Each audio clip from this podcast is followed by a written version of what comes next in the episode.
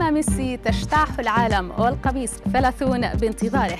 زوجة موراتا تجبره على المبيت في فندق، وما هو سر نظارة يورجن كلوب؟ إليكم أبرز أخبار الرياضة في الساعات 24 الماضية في دقيقتين على العربية بودكاست.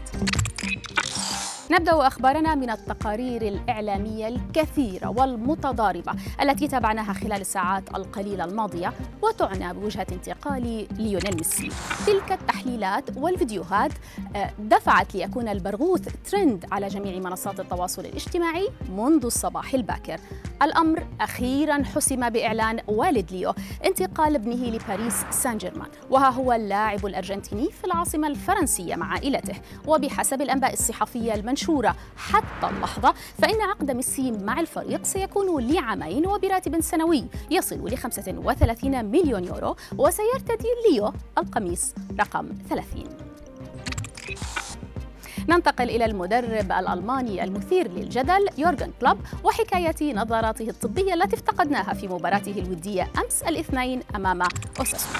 مشجعو ليفربول تفاعلوا مع الحدث وتبارزوا في تحليله عبر منصات التواصل الاجتماعي، كل على هواه. البعض منهم رجح استخدام كلوب لعدسات لاصقة لتصحيح نظره كي يسهل على نفسه قيادة الفريق، فيما أشار آخرون إلى أنه وببساطة أجرى عملية تصحيح للنظر. وإلى أليس كامبيليو زوجة الإسباني موراتا لاعب يوفنتوس الإيطالي والاعتذار الذي نشرته بفيديو عبر حسابها الشخصي على الإنستغرام، أوضحت فيه أن نوم زوجها في فندق بعد هزيمة فريقه أمام برشلونة لا يعود لخلافات زوجية، وإنما بسبب إحكامها لغلق أبواب منزلها في تلك الليلة باستخدام نظام أمان إلكتروني، وهو أمر عجز موراتا عن اجتيازه.